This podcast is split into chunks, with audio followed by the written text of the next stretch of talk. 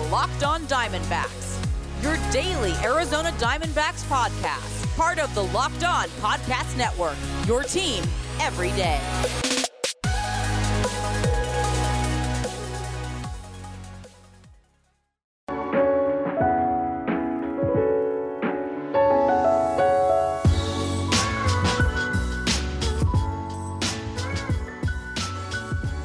Welcome. You're listening to the Locked On Diamondbacks podcast. You're part of the Locked On Podcast Network. Your team every day. Listening to who? Always wonderful. And might I add, handsome host of this podcast, multimedia journalist, and graphic designer, Miller Thomas. So please go check out my website, millerthomas24.myportfolio.com. On there, you can see all my latest work from my packages to my articles to my photos and my graphic design. For today's show, we got an interesting or a, a, switch up today, I should say. I'm actually going to be a guest on someone else's show. I'm hopping on Locked On MLB podcast, the daily MLB podcast here at the Locked On Network. I'm hopping on with my buddy Paul Sullivan, but we just call him Sully because that's the way he wants to be called. So I'll be hopping on that podcast today. But first, if your company's interested in reaching men between the ages of 18 and 44, your company should be sponsoring this podcast. Locked On Diamondbacks to listen to by 98% men and 80% between the ages of 18 and 44. So if you want men in that age range, this is your spot. Plus, our rates are the most reasonable around. Email me at locked on diamondbacks at gmail.com to find out more. And don't forget to follow me on Twitter at Creator Thomas24 for my personal account, at Locked On Diamondbacks on Twitter and Instagram for the podcast handle, of course. Now, here is that conversation between Sully and I. Today's episode, as we're inching closer and closer to Thanksgiving, I'm going to give thanks to the Diamondbacks and specifically to my guest, Millard Thomas, the host of Locked On Diamondbacks. You can follow this show on the free and easy to use Himalaya podcasting app. You can also go wherever you can find your podcast and you're staying at home. And please stay at home because we want to beat this thing. Wear a mask and almost as important, tell your smart device to play podcast Locked On MLB or check out some of the other great shows of the Locked On Podcast Network, including Locked On Fantasy Baseball with Scott Cullen. And hey, Locked On Diamondbacks with Shane with Millard Shane Thomas. Sorry, yeah.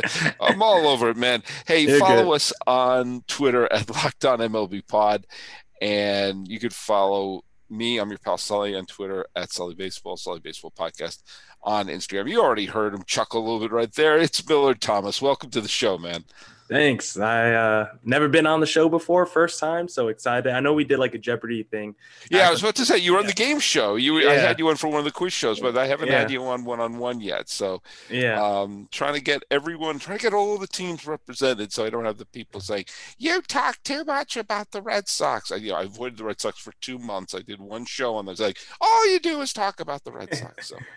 Oh, by the way, I was I was hinting on this off off air. Mm-hmm. You know the reason why I use my full name, Paul Francis Sullivan, and then say, please call me Sully. That that that actually there is a method to the madness. To, did I ever tell you the reason why mm-hmm. I do that? Mm-hmm. Um, when I started blogging way back when, back when you were about two and I was in my okay. mid thirties, and um, I was I blogged and I start getting these very strange comments mm-hmm. saying things like, "Well, it looks like you changed your mind fast," or "Well, you read you write one thing here and another thing in the newspaper. What's the matter with you?"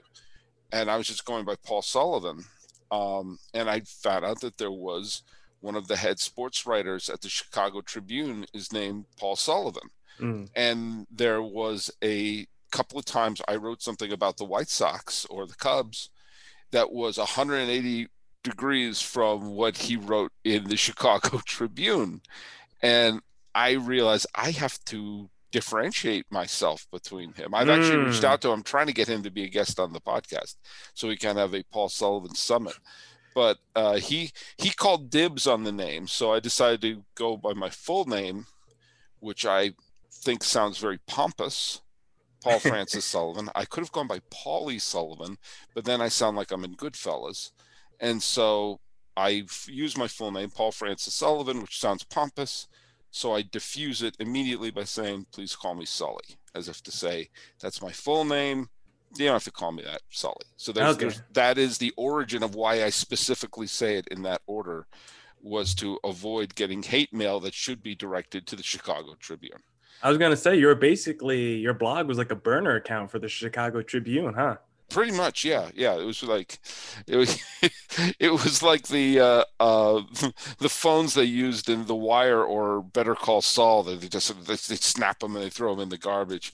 By the way, I am so behind in Better Call Saul, so please, everyone, no spoilers for one of the just be- what's become one of my favorite shows ever. Mm. This is not Locked On Better Call Saul.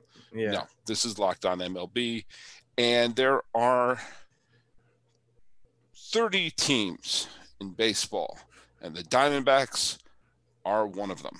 Are they the best? Are they? I, was about to say.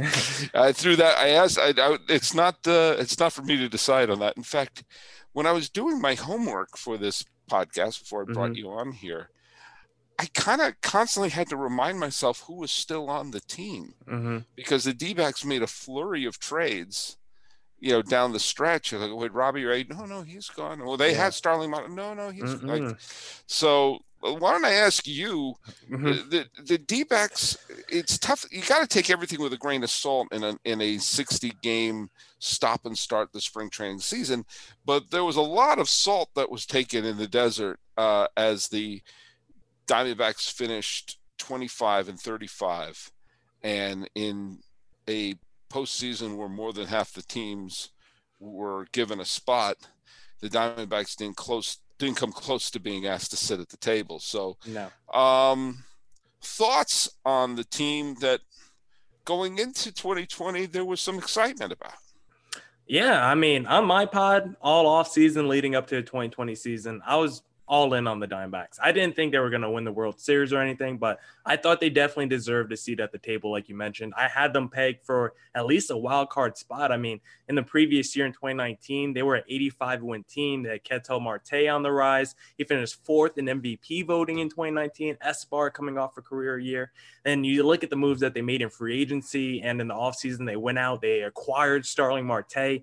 They got Madison Bumgarner from their division rival, the San Francisco Giants. And I was all in on the D backs. I thought they were going to be back in the postseason after a couple of years. I thought they were going to actually make some noise and have at least a pretty exciting season and only the, the condensed schedule that we had. But it didn't come into fruition. A lot of these guys that had, you know, breakout seasons in 2019 completely regressed in 2020 and they just fell off the table. Eduardo Escobar looked like a shell of himself in 2020. Ketel Marte saw his numbers fall off considerably. And Madison Bumgarner, that was one of the worst offseason signings of MLB. So it didn't work out for the team in terms of moves, but we did have one silver lining, and that is Zach Gallen. He was a stud this season, Cy Young candidate, and he's pretty much the bright spot for the D backs right now. Maybe Ketel Marte too, because we've seen his potential. We saw a ceiling in 2019, but overall, just a super disappointing season for the Diamondbacks. And by by the last two weeks of the season, like I was just totally not invested at all. I mean, it really broke my spirit by the last two weeks of the MLB season. I think for people who are casual fans of the NL West, I'm out here in in LA County, so I see a lot of West teams. They, they may have forgotten that going into this year, the Diamondbacks, even though they made a bunch of cost cutting, trading away stars and letting stars walk moves, went into 2020 with three consecutive winning seasons. Mhm. They were they were a 90 some odd win team that won the wild card game in uh, was it 2017. Mhm. Uh, they contended in uh, they, they they put together a contending team in 2019. They contended for a wild card spot until late in the season, and and the year in between that, with it, where they wound up saying goodbye to several of their stars, but they still put they still won more than they lost. So uh, you're right that going into 2020 with three consecutive winning seasons, a knowledge that the pitching staff was already pretty good, and inserting Madison, Bum, a 30 year old Madison Bumgarner, who's probably itching to contend again, um, the, there was reason to be uh, excited about this. I thought they were going to be a contending team. I, I again, I, I think they were certainly going to be a wild card team. Obviously, any division that has Los Angeles in it is going to be tough to win that division. But when I saw how the the the playoffs were set up after the the COVID delay of spring training, uh, absolutely, I thought the Diamondbacks way before I thought the team like the you know the Marlins or the Reds were going to be you know having their tickets punched.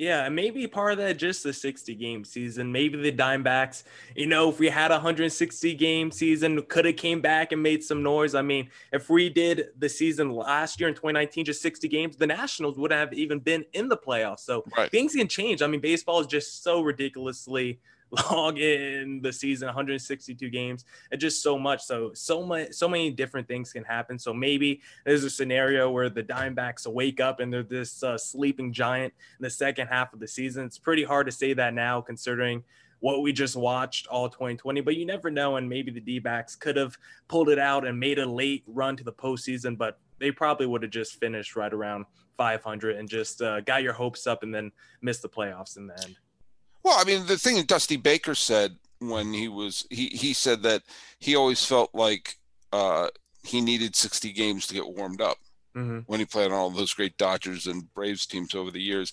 You know that you take a look at any season at around Memorial Day is usually what I consider the first checkpoint. I like to break the season into thirds. You have from the beginning of the season to Memorial Day is the first checkpoint. Second checkpoint is Memorial Day to the trade deadline at the end of July, and then you have the stretch run. Well, you that's two thirds of the seasons. You only made it to the first checkpoint. Yeah. And usually the first checkpoint is when you know you there are plenty of pitchers who had a rotten first nine starts. You know, that like that Bumgarner had a really rotten first nine starts oh. for the for Arizona and if he wound up making 30 starts, I mean, and then he was pretty good. I mean, there's all sorts of of situations where uh, teams can turn it around, and you go look up and down the the team, and you just see. I mean, Luke Weaver isn't a one in nine pitcher with a 6.58 ERA.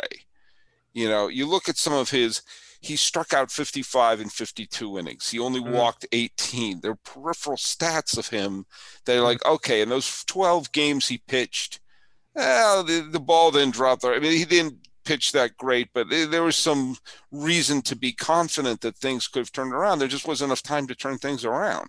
Mm-hmm. So I, I absolutely think that given a full season and the fact that Lovullo is one of the more talented managers in the game, and and the front office seems to have a, you know, they, they were able to pull off some like the deals for Goldschmidt and for Greinke did not appear to be whiffs.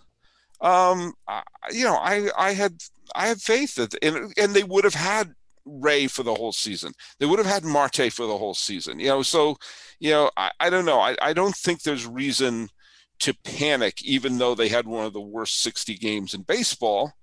Uh, be thankful you picked up some minor leaguers on a high draft pick and still have a lot of the talent in place.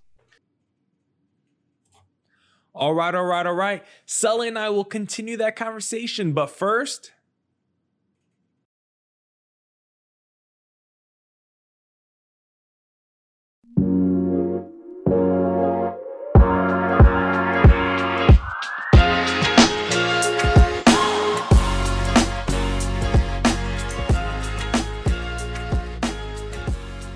All right, all right, all right. Here is that rest of the conversation between Sully and I. Yeah. Do you ever envision baseball ever shortening their season? Because a lot of pushback is on what you're just saying. You hear guys like Tim Kurkjian saying you need the 162 games to actually figure out which teams are real, which teams are actually contenders, which teams are the pretenders. Do you ever think baseball will actually cut down the season? I know they don't want to lose that revenue, especially after a pandemic, so they probably won't do it anytime soon. But could you ever see it in the in the future, maybe five years down the line? It's funny you're previewing what my podcast is going to be tomorrow mm. actually which i've tentatively called uh, blowing up baseball.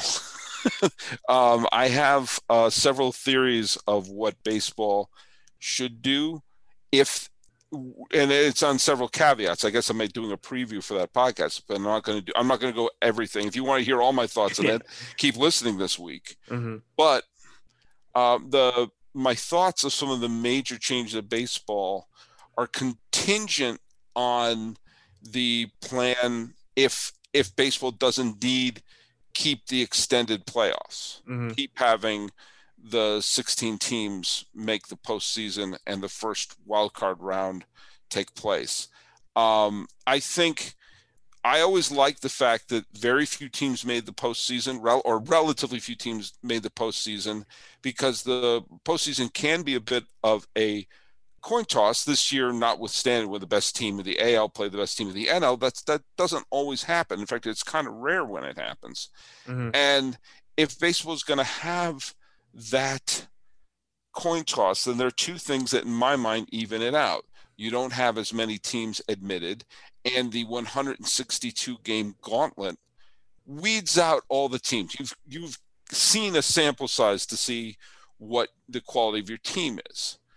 Um, the one preview I'll say for the upcoming show is if baseball is going to extend the playoffs, they have to reduce the number of regular season games drastically mm-hmm. And not five, 10 games. I'm talking 20, 30 games. Mm-hmm. Because if you're going to have it be a crapshoot where a Brewers or an Astros team that are thoroughly mediocre could potentially unseat a quality team. Like the Astros unseated a quality Twins team this year. Mm-hmm. And the, the Astros were nowhere near the quality of the Minnesota Twins over 60 games, but mm-hmm. over two games they were. Um, that's only remotely fair in the short schedule and not in 162 games. Uh, so, with that in mind, that's a preview of some of the stuff I'm going to be talking about when we bring up Locked On MLB's tomorrow show, but that's not today's show. So what I got to yeah. say for those of you who want to listen to tomorrow, I think you got to sit back, you got to relax, but I think you got you get yourself energized for that show where I'm talking about how to blow up baseball. 2020 was mm-hmm. a mess. Yes. Uh, th- that is an evergreen statement, not just for the Diamondbacks, but the going into 2021, they have a couple pieces still in place. Hopefully, a bounce back season for Madison Bumgarner, and then you have the likes of the Kristian Robinsons and the Corbin Martins of the world. Who do you look at as the positive future for Arizona in the immediate few years? In the farm system? Yeah, in the farm system, or who's already been called up at this point.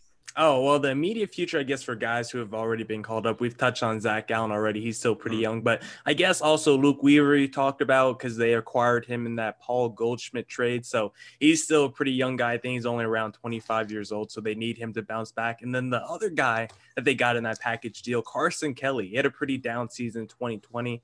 After 2019, having some solid numbers, he had 18 home runs in 2019. So showed a lot of pop. He showed a lot of promise. And we want to see that again in 2020. 2021 because he had a pretty down season this past year. And then also one of our top prospects, Dalton Varsho, he made it to the big league level this year. He's like 24 years old. He's mm-hmm. mainly a catcher too, so he'll probably have to platoon with Carson Kelly. But we had him out there in the center field position a little bit at the end of the year, just trying him out out there, and he didn't do too bad. So the D-backs need a center fielder, so maybe they'll put him out there some more. But as you mentioned, they got Kristian Robinson. I think on MLB.com he's like number 39. They have Alec Thomas. He's like 45 on MLB.com's top 100 prospect rankings and like all of baseball. So they have a pretty good farm system. They have a top 10 farm system in baseball. They have some guys, especially in the outfield, that could probably come up and help them because they need a center fielder right now. That's one of the biggest weaknesses that they have. They have to go out there and in free agency or in the trade market, fill that hole. And then who knows? Maybe they want to trade a David Peralta. Maybe they want to trade a Kole Calhoun.